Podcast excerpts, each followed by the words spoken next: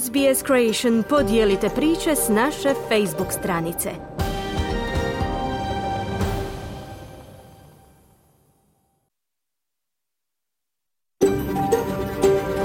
SBS, a world of difference. You're with SBS Croatian on mobile, online and on radio. Vi ste uz SBS Creation na svojim mobilnim uređajima na internetu i radiju. SBS odaje priznanje tradicionalnim vlasnicima zemlje s koje danas emitiramo program na hrvatskom jeziku. Ovim izražavamo poštovanje prema narodu Vurunđeri Vojvurung, pripadnicima nacije Kulin i njihovim bivšim i sadašnjim starješinama. Također, odajemo priznanje tradicionalnim vlasnicima zemlje iz svih aboriđinskih naroda i naroda s otoka u Toresovom tjesnacu, na čijoj zemlji slušate naš program. Dobar dan i dobrodošli u program Radija SBS na hrvatskom jeziku za ponedjeljak 4. prosinca. Moje ime je Ana Solomon i vodit ću vas sljedećih sat vremena kroz vijesti i aktualne teme.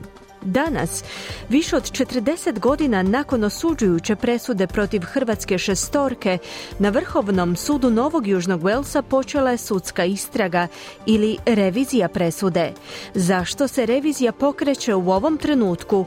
Koje su to nove okolnosti ili dokazi? Kako će izgledati proces i što može biti ishod, pojašnjava gošća našeg današnjeg programa Ivana Damjanović, predavačica na Pravnom fakultetu Sveučilišta u Kamberi. Slučaj Hrvatske šestorke je na društvenim mrežama prokomentirao i hrvatski ministar vanjskih poslova Gordan Grlić Radman, koji trenutačno boravi u Australiji.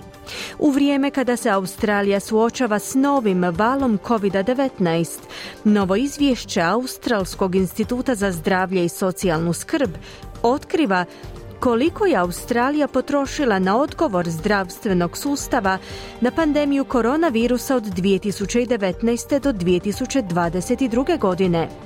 Vijesti iz Hrvatske danas donosi Siniša Bogdanić, a sportske vijesti Željko Kovačević. Izdvajamo da su se hrvatske rukometašice plasirale u daljnje natjecanje na svjetskom prvenstvu u Švedskoj. Prije najavljenih tema i izvješća iz Hrvatske Poslušajte pregled najvažnijih vijesti iz zemlje i svijeta. Slušajte nas.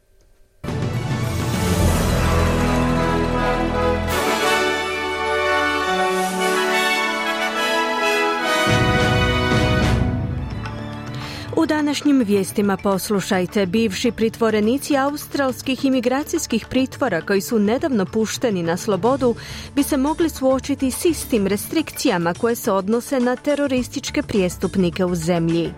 Coles i Woolworths će se navodno suočiti s istragom parlamentarnog odbora o neutemeljenom povećanju cijena uslijed sve većih pritisaka na troškove života. I dva trgovačka broda i jedan američki ratni brod napadnuti na području Crvenog mora.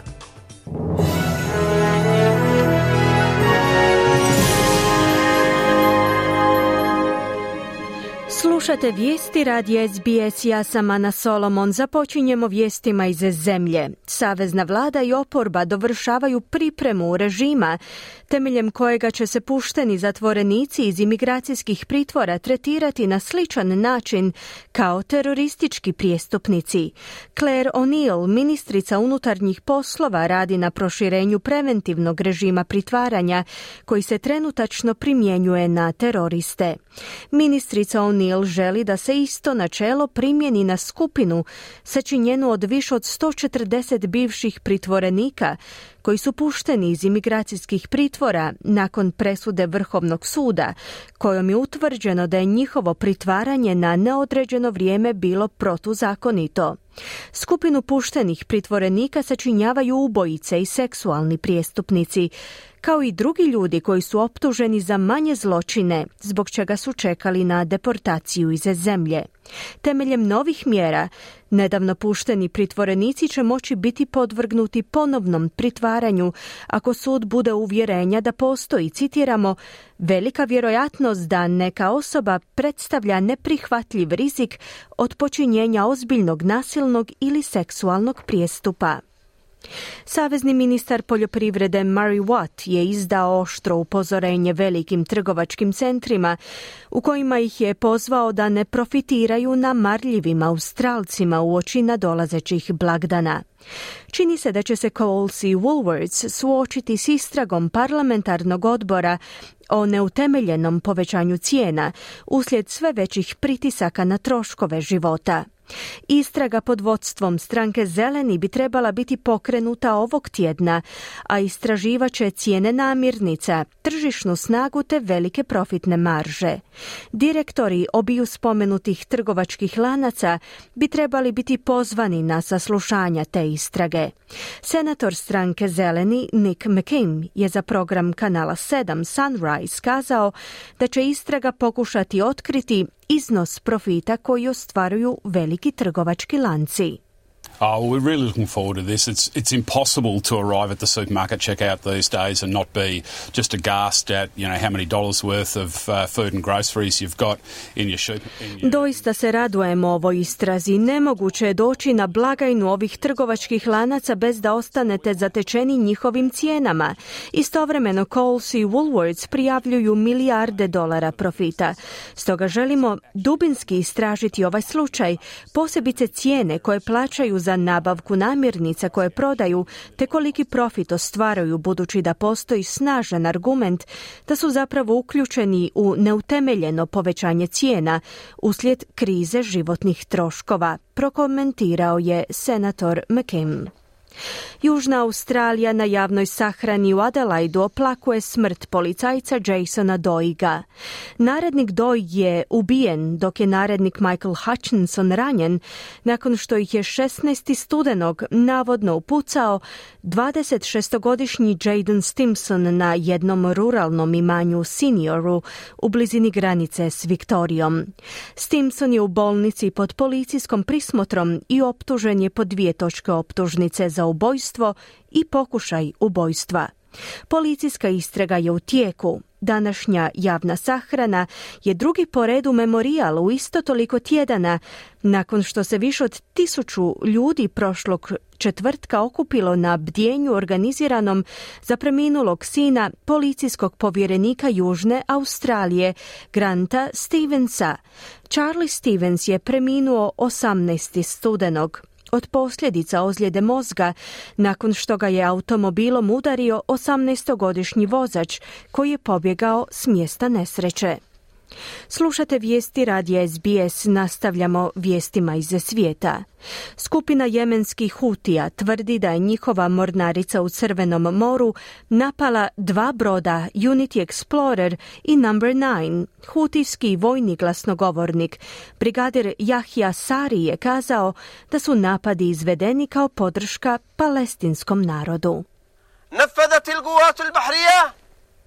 With the help of God, the naval forces in the Yemeni armed forces have executed this morning an operation of targeting two vessels in Bab al-Mandab, Uz Božju pomoć, mornaričke snage jemenskih oružanih snaga su izvele operaciju napada na dva broda u Bab al-Mandabu. Prvi brod je bio gađan projektilom, dok je drugi gađan eksplozivnim dronom. Operacija ciljanja je uslijedila nakon što su dva plovila odbila upozorenja jemenskih pomorskih snaga. Jemenske oružane snage će nastaviti spriječavati izraelske brodove u plovidbi crvenim i arapskim morima, sve do obustave izraelske agresije na našu nepokolebljivu braću u pojasu Gaze, poručuje Sari. Glasnogovornik izraelskih vojnih snaga kontraadmiral Daniel Hagari je kazao da niti jedan od dvaju pogođenih brodova nije ni u kojem pogledu povezan s Izraelom. U međuvremenu u Pentagonu kažu da su upoznati s izvješćima o napadu na američki ratni brod USS Carney, za koji Huti nisu preuzeli odgovornost. Ozlijeđeni ljudi su jučer dovedeni u bolnicu na području pojasa Gaze al-Ahli, dok su u Izraelu najavili evakuaciju dodatnog broja ljudi iz prenapučenog juga Gaze, s obzirom na snažna bombardiranja tog područja. Zdravstveni djelatnik iz bolnice Al-Ahli je kazao da je više od 15 djece poginulo tom prilikom. Tijela su poredana u prednjem dvorištu bolnice, a dovode se i nova tijela stradalih. Čelnik bolnice dr. Fadel Narim kaže da je nakon završetka jednotjednog primirja između Izraela i Hamasa broj ozlijeđenih naglo porastao. Honestly, the injuries this time are much more difficult than before the truce. The injuries are complex, open fractures that need urgent intervention as well as. Ozljede su ovaj put puno teže nego prije primirja. Radi se o ozljedama koje zahtijevaju hitnu intervenciju i operaciju. Primili smo i ogroman broj ljudi s ozljedama glave i abdomena i svima njima je potrebna hitna intervencija za spašavanje života, naglašava dr. Narim. Izrael prebacuje svoju ofenzivu na južnu polovinu teritorija, gdje se, kako tvrde, skrivaju vođe militantne skupine Hamas.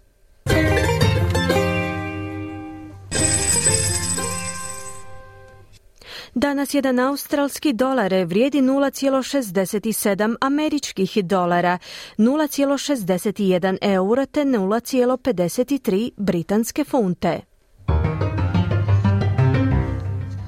I na koncu kakvo nas vrijeme očekuje tijekom današnjeg dana u većim gradovima Australije.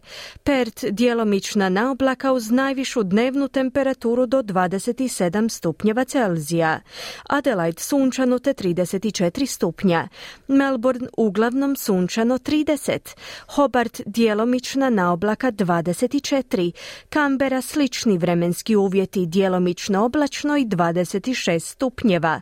Sydney djelomična na oblaka 25, Brisbane manji pljuskovi 31 i na posljedku Darwin gdje će prevladavati manji pljuskovi te mogućnost razvoja olujnog nevremena uz najvišu dnevnu temperaturu do 34 stupnja Celzija. Slušali ste vijesti radija SBS. Za više vijesti posjetite SBS News.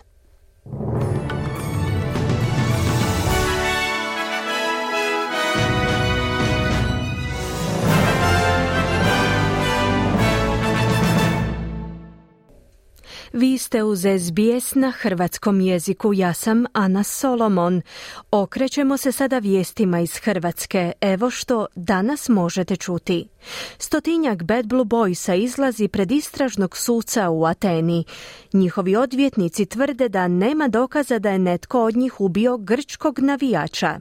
Frane Barbarić odlazi s mjesta predsjednika uprave Hrvatske elektroprivrede, ali ne zbog afere plin za cent, već zbog bespravne gradnje. Svinjogojci i dalje prosvjedno zatvaraju promet cestama na istoku Hrvatske.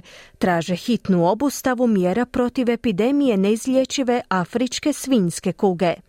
Više u izvješću Siniše Bogdanića iz Zagreba. Hrvatski nogometni huligani pripadnici Bad Blue Boysa, njih 102, privedeni nakon sukoba sa IK-ovim navijačima u Ateni, danas bi trebali izaći pred suca istrage. U 14 grčkih zatvora proveli su 119 dana, a na teret im se između ostalog stavlja i ubojstvo AEK-ovog huligana. Dokazi javljali su mediji odvjetnici uhićenih ne pokazuju da je Mihalis Kacuris poginuo od uboda bilo kojeg od pritvorenih Hrvata. Premijer Andrej Plenković izjavio je da predsjednik uprave HEPA Frane Barbarić nema preduvjeta da ostane na toj funkciji. Splitsko općinsko državno odvjetništvo u petak je podignulo optužnicu protiv Barbarića zbog protupravne gradnje vile na Hvaru za koju je on najavio da će rušiti o svom trošku. Ovo su sada nove okolnosti, dakle okolnosti koliko ja razumijem i treće odluke državnog inspektorata i odluke suda i još pokretanja kaznenog postupka od strane državnog odvjetništva. Kad se sve to skupa sumira, mislim da nema preduvjeta da ostane na svojoj funkciji.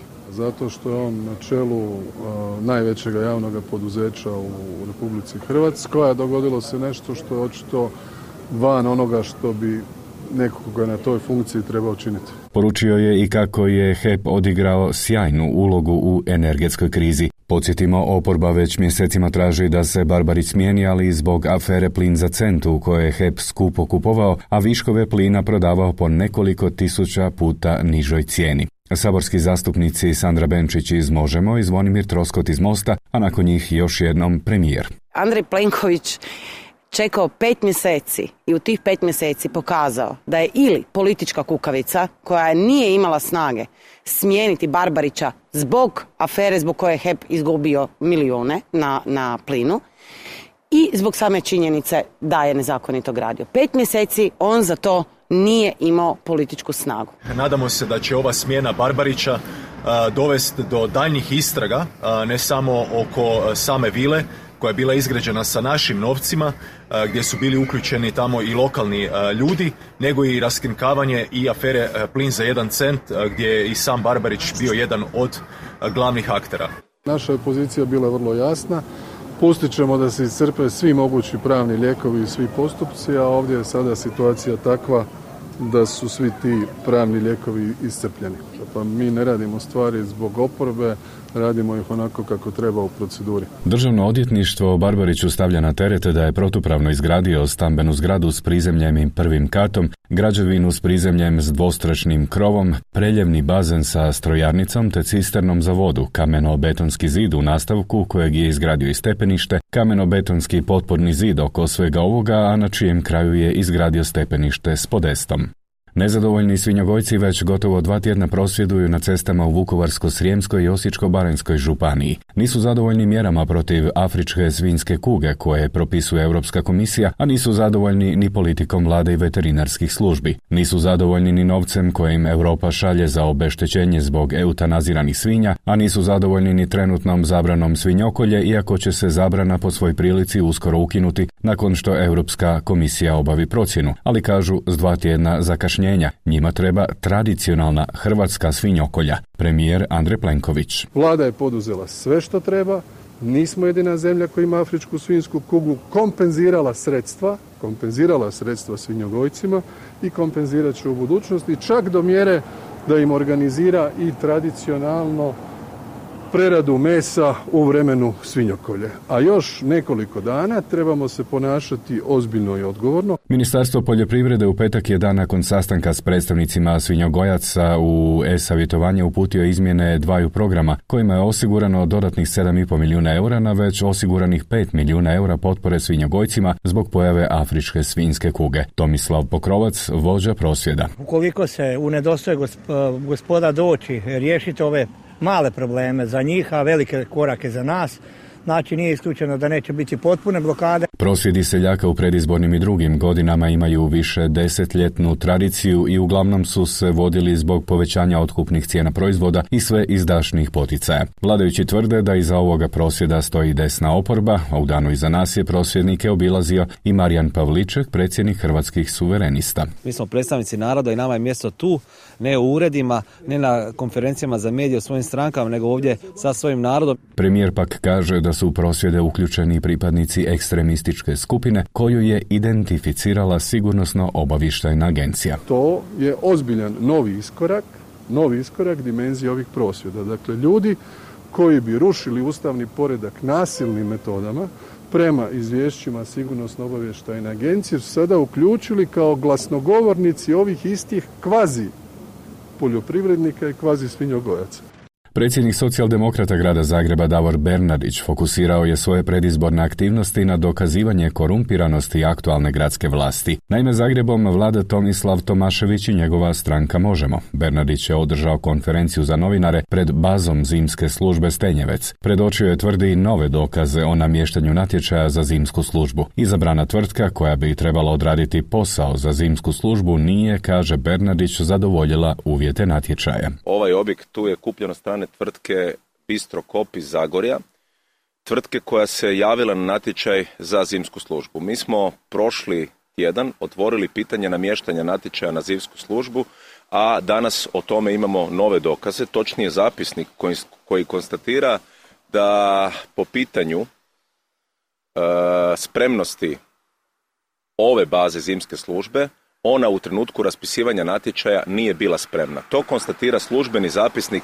Zagrebačkih cesti koji tvrdi da ponuditelj ne zadovoljava tehnički uvjet kapaciteta nadstrešnice za smještaj 800 kila soli, ali da će ukloniti taj nedostatak do 27.10.2023. godine.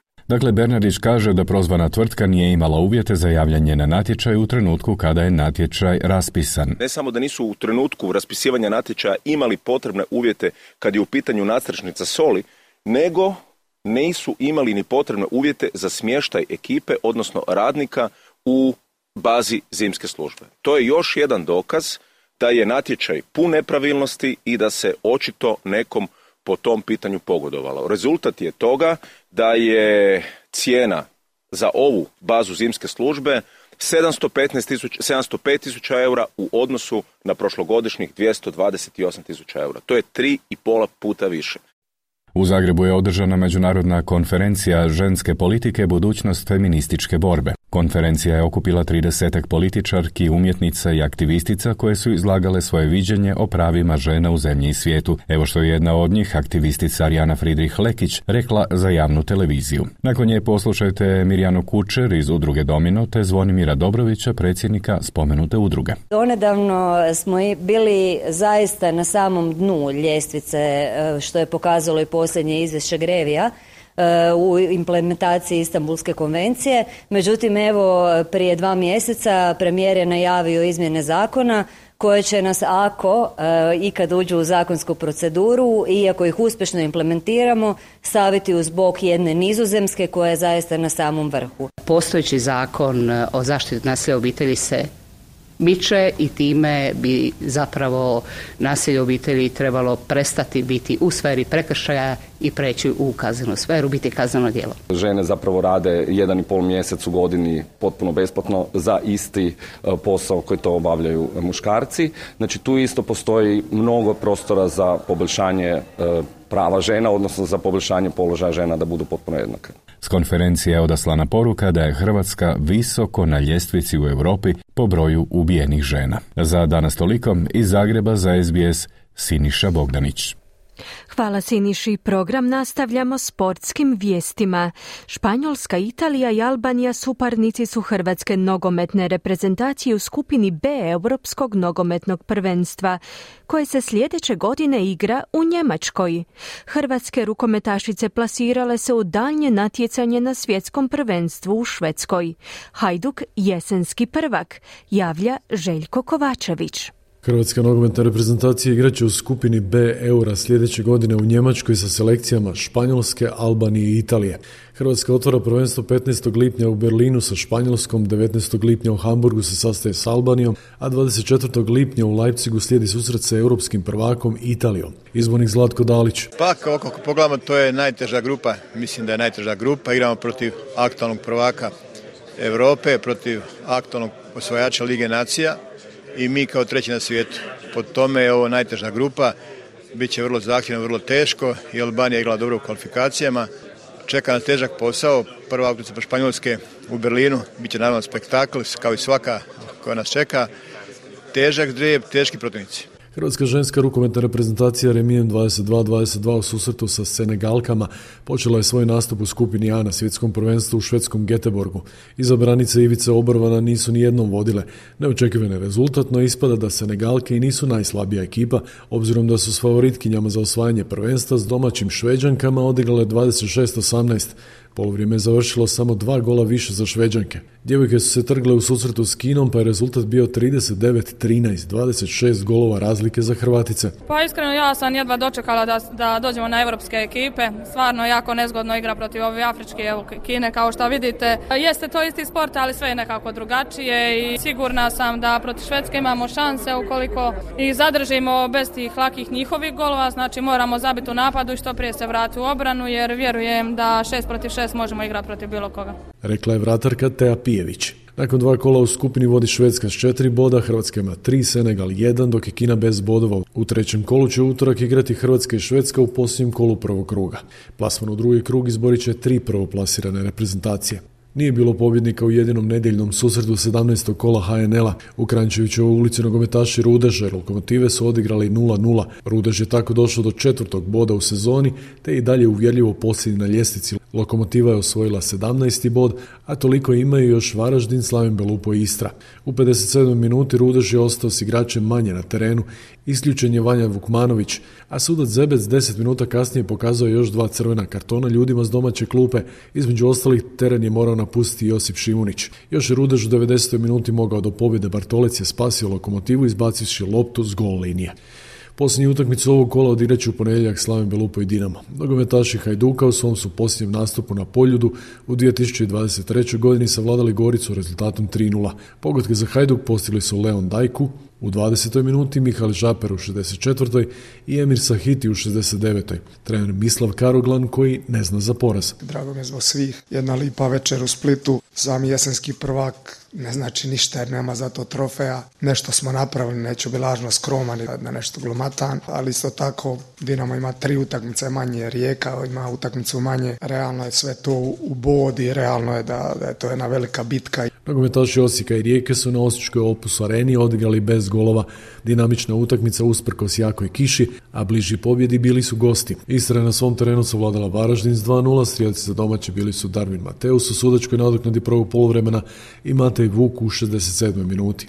Nikola Šafarić, 42-godišnji sportski direktor Hrvatskog nogometnog prvoligaša Varaždina, privremeno će sjesti i na trenersku klupu tog kluba. Dosadašnji trener Mario Kovačević morat će zbog zdravstvenog stanja uzeti stanku od nogometa.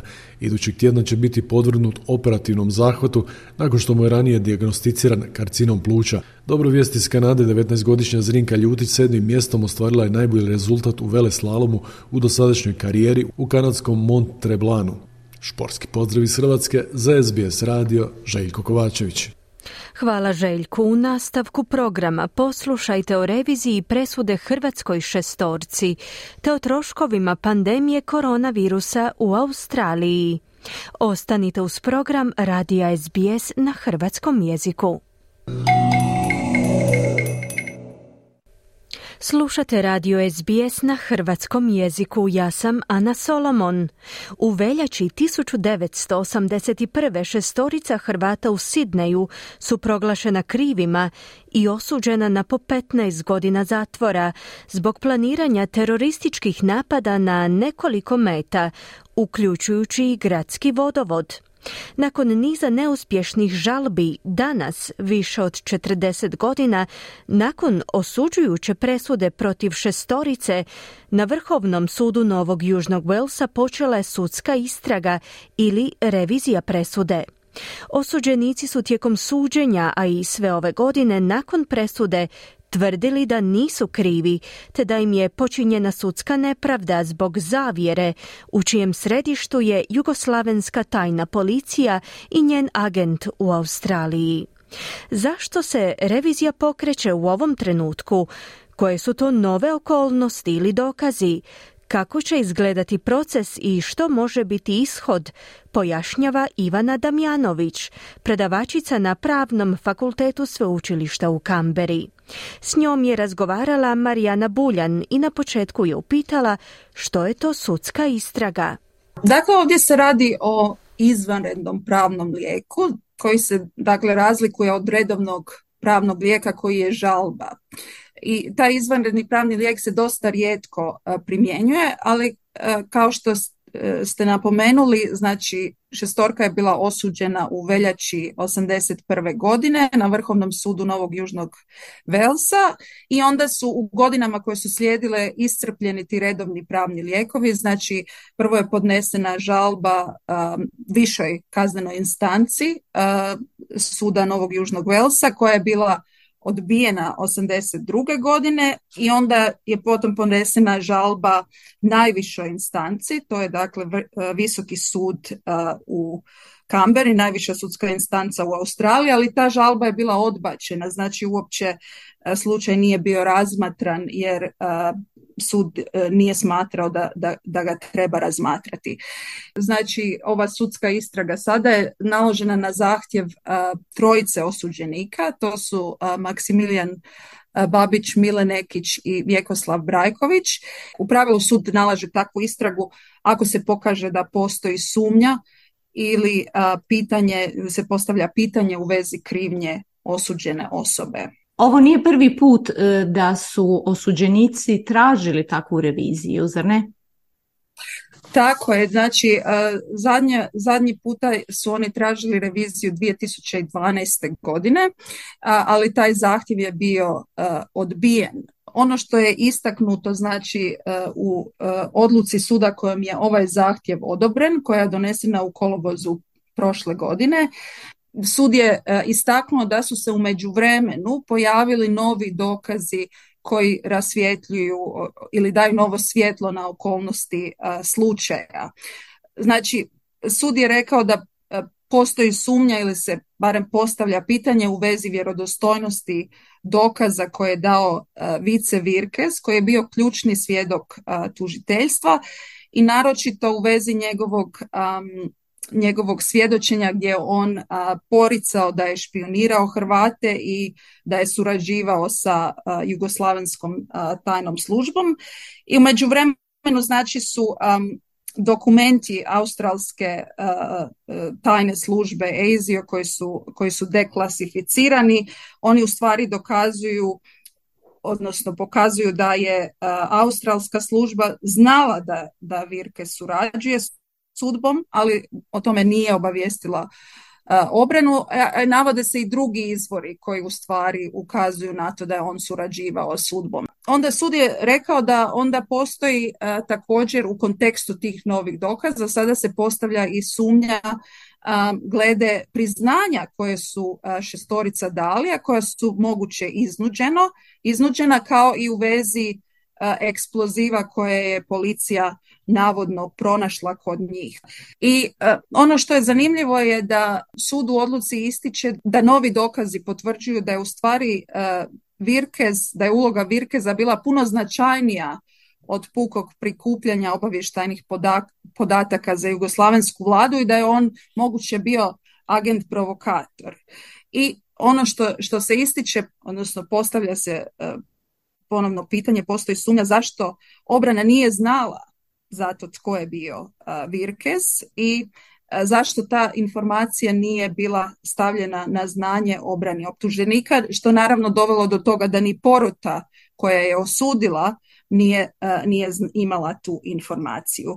I ono što je zanimljivo isto, sud ističe da sada postoji sumnja da li je u vezi toga je li ta osuđujuća presuda šestorci bila rezultat napora udbe da se u stvari diskreditiraju Hrvati u Australiji.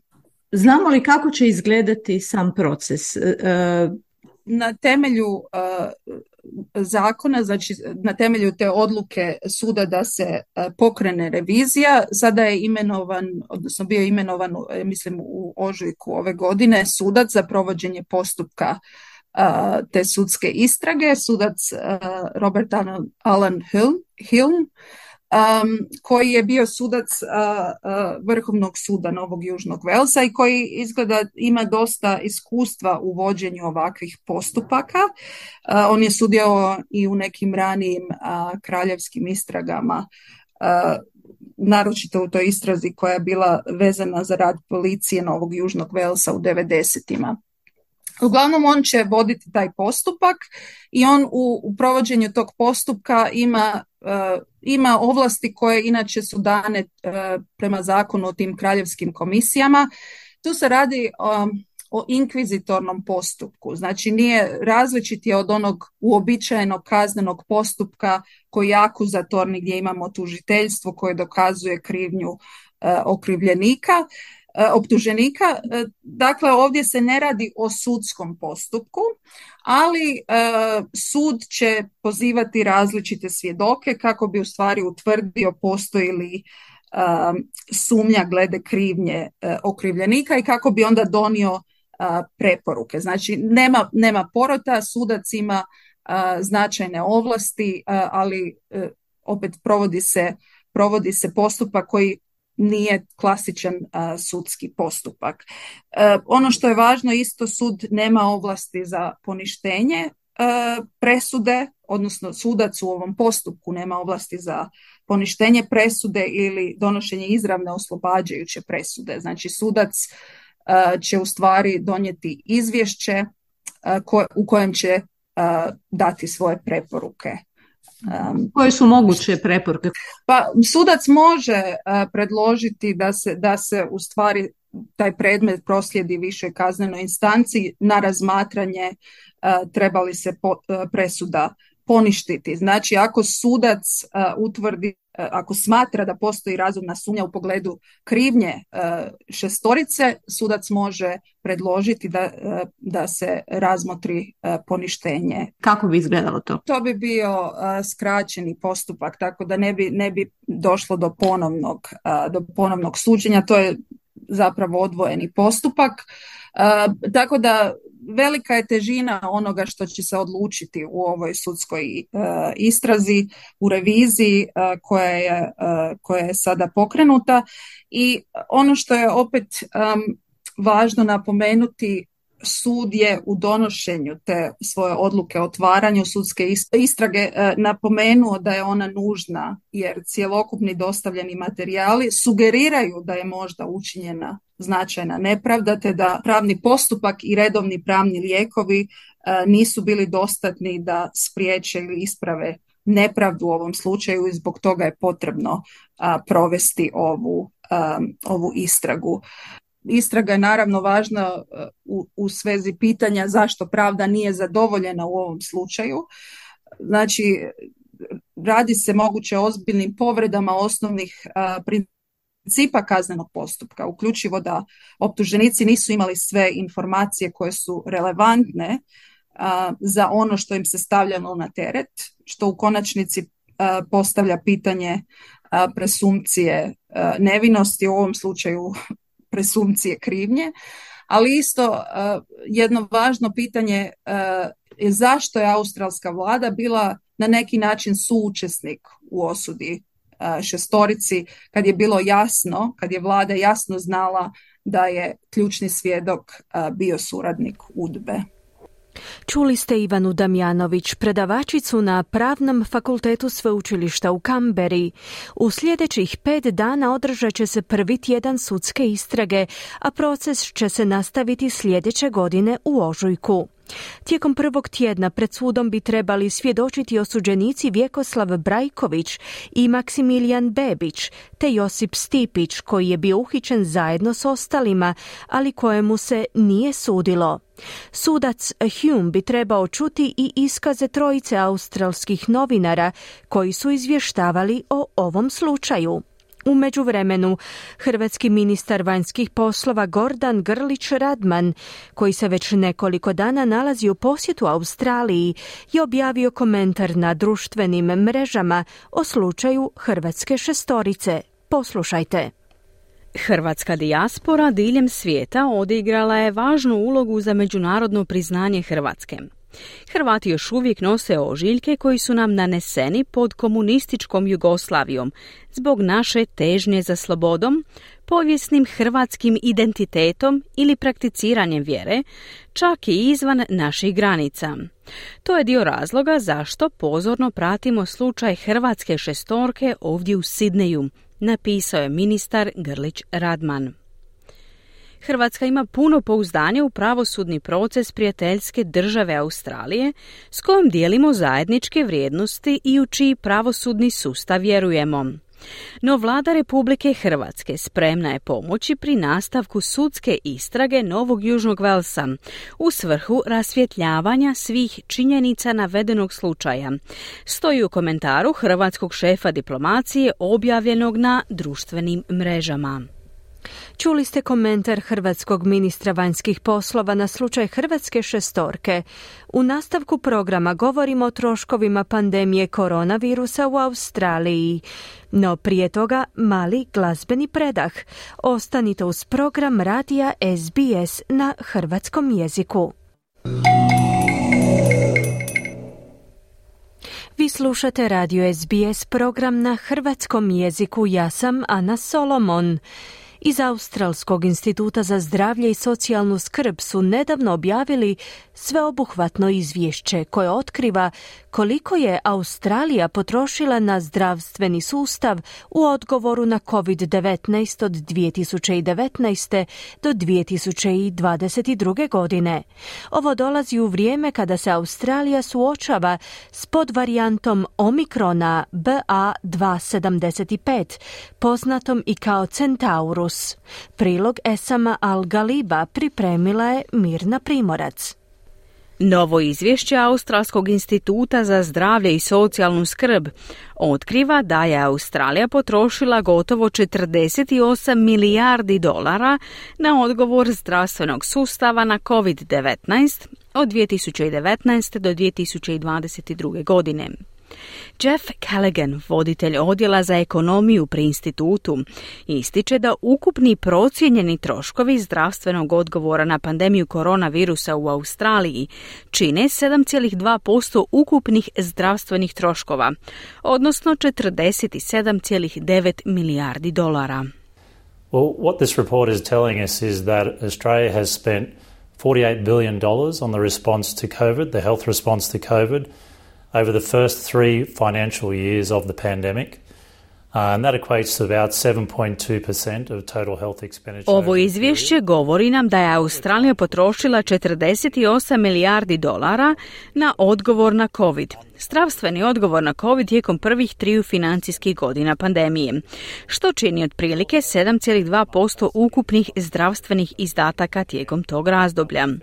Ono što nastojimo postići je pružiti australskoj javnosti informacije o troškovima vezanim uz COVID, vladinim rashodima te rashodima pojedinaca, ali istovremeno usporediti nas s drugim zemljama.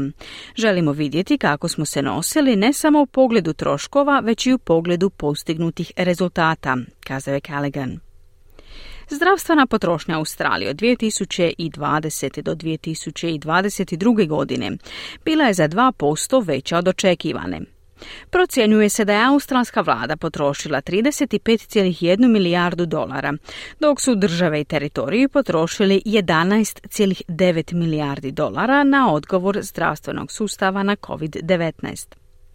Vlade su usmjerile 27,9 milijardi dolara na primarnu zdravstvenu skrb, uključujući 6,1 milijardu dolara na distribuciju cjepiva i 10,5 milijardi dolara na javne bolnice. Gospodin Callaghan ističe, iako je ukupna potrošena suma značajna, da su australski troškovi među najnižima u svijetu. While $48 billion does sound like quite a lot of expenditure, Uh, when you put that in the context of how other countries fared during the pandemic,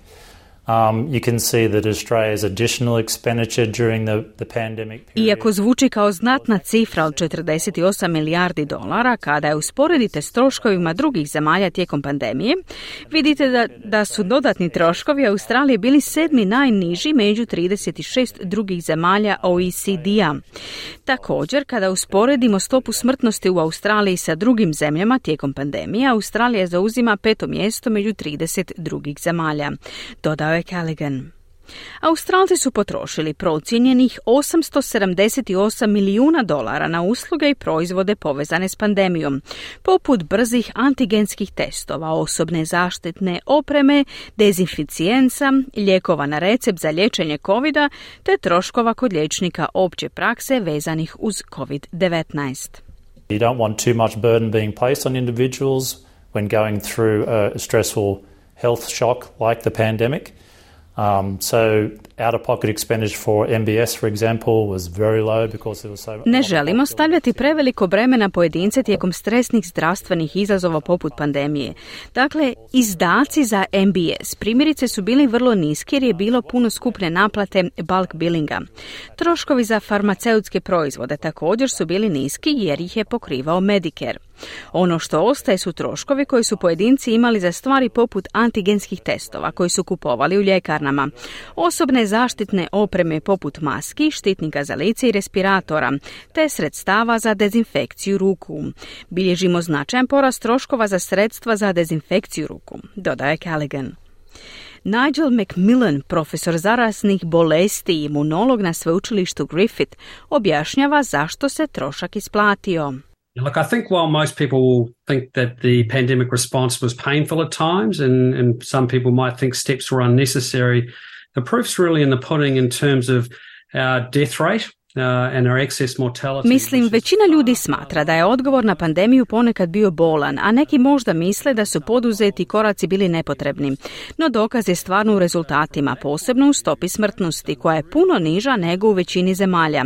Spuštena je na 117 prema nekim istraživanjima, ovisno o korištenoj statistici. S te strane, Australija se iznimno dobro nosila s pandemijskim odgovorom, kazao je Macmillan. Podpredsjednica Australske liječničke udruge doktorica Danielle McMullen također hvali odgovor vlade na COVID-19 i ističe važnost učenja iz prošlih iskustava. Australia did show a, a remarkable response to the COVID-19 pandemic on a worldwide stage. Uh, Australija je pokazala iznimno uspješan odgovor na pandemiju koronavirusa na svjetskoj razini. Imali smo općenito dobar javnozdravstveni odgovor, a i troškovi na globalnoj razini bili su prilično učinkoviti. Naravno, to nas nije zaštitilo od izazova, a trenutačno se provode različite revizije odgovora. Uvijek moramo učiti iz načina na koji smo postupali i bolje se pripremiti za buduće izazove. Sada se moramo usredotočiti na utjecaj mjera javnog zdravstva na zajednicu posljedice za naš zdravstveni sektor te na to kako se bolje pripremiti za slične situacije u budućnosti, kazala je McMullen. Trenutno se Australija suočava s valom novozaraženih osoba pod varijantom Omikron BA275, poznatom i kao Centaurus. Iako je ova podvarijanta vrlo zarazna, uzrokuje manje ozbiljne bolesti usporedbi s prethodnim varijantama. Unatoč tome, stope cijepljenja diljem zemlje su opale. U cijeloj Australiji 97,7% osoba starijih od 16 godina primilo je barem jednu dozu cijepiva protiv COVID-19, dok je 96,2% primilo drugu dozu. 69,7% primilo je treću dozu, a samo 26,9% četvrtu, prema podacima sa covidlive.com.au. Doktorica McMullen upozorava na oprez. Look, in Australia at the moment, it does seem like we're headed for another COVID Christmas. Uh, we're unfortunately seeing increased rates of Trenutno u Australiji izgleda kao da se ponovno suočavamo sa Božićem obilježenim covidom. Srećom čini se da većina zaraženih osoba ovom novom vrstom covida ima samo blage simptome, no i dalje mogu postojati ozbiljne posljedice, posebno za starije osobe u našem društvu i one koji žive u domovima za starije osobe ili drugim ustanovama za skrb o starijima. Stoga je snažna poruka poruka ljudima da COVID još uvijek kruži u zajednici i ne bismo se trebali kretati izvan doma ako se ne osjećamo dobro, a posebno ne posjećivati bolnice ili ustanove za skrb o starima ako imamo simptome COVID-19, dodala je McMullen. U siječnju 2022. godine sedmodnevni prosjek infekcija COVID iznosio je 107.279, a sada u prosincu 2023. godine sedmodnevni prosjek iznosi 1419 novih infekcija diljem zemlje. No to ne znači da smijemo biti samouvjereni i vjerovati da je COVID-19 gotov, upozorava doktorica McMullen. The race isn't over yet. COVID is certainly still there in the community and we are seeing new variants and it's particularly dangerous uh, for people in aged care facilities or other people with underlying health problems. So we all can do our bit to reduce the spread of COVID-19 uh, and certainly Utrka još nije završena. COVID sigurno još uvijek kruži u zajednici, a pojavljuju se i nove varijante, što je posebno opasno za ljude u domovima za starije ili druge s osnovnim zdravstvenim problemima. Svi možemo doprinijeti smanjenju širenja COVID-19, pridržavajući se mjera cijepljenja, redovitog ažuriranja doza i ostankom kod kuće kad smo bolesni. To su ključne stvari koje možemo učiniti kao zajednica zajednica kako bismo smanjili utjecaj COVID-19. Mislim da je oprez u vezi sa svim stvarima koji se tiču COVID-a malo oslabio jer su ljudi umorni od pandemije, a to predstavlja stvarni izazov pri pružanju zdravstvenih usluga. Na posljedku je kazala McMullen. Prilogom Esama Al-Galiba koji je za naš program pripremila Mirna Primorac, približili smo se kraju današnjeg programa, te vas ukratko podsjećamo na najvažnije vijesti dana.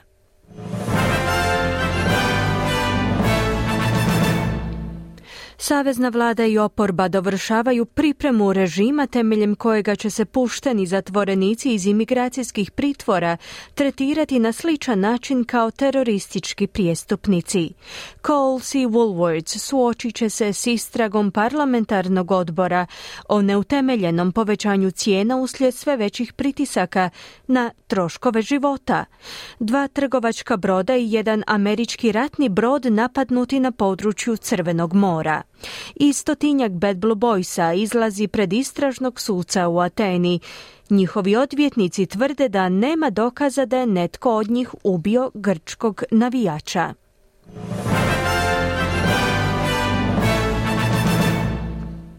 Bilo je to sve u programu Radija SBS na hrvatskom jeziku za ponedjeljak 4. prosinca. Program je danas pripremila Mirna Primorac, a s vama je bila Ana Solomon. Budite uz naše programe i sutra u utorak, četvrtak i petak u našem redovnom terminu od 11 do 12 sati. Ugodan dan i do slušanja.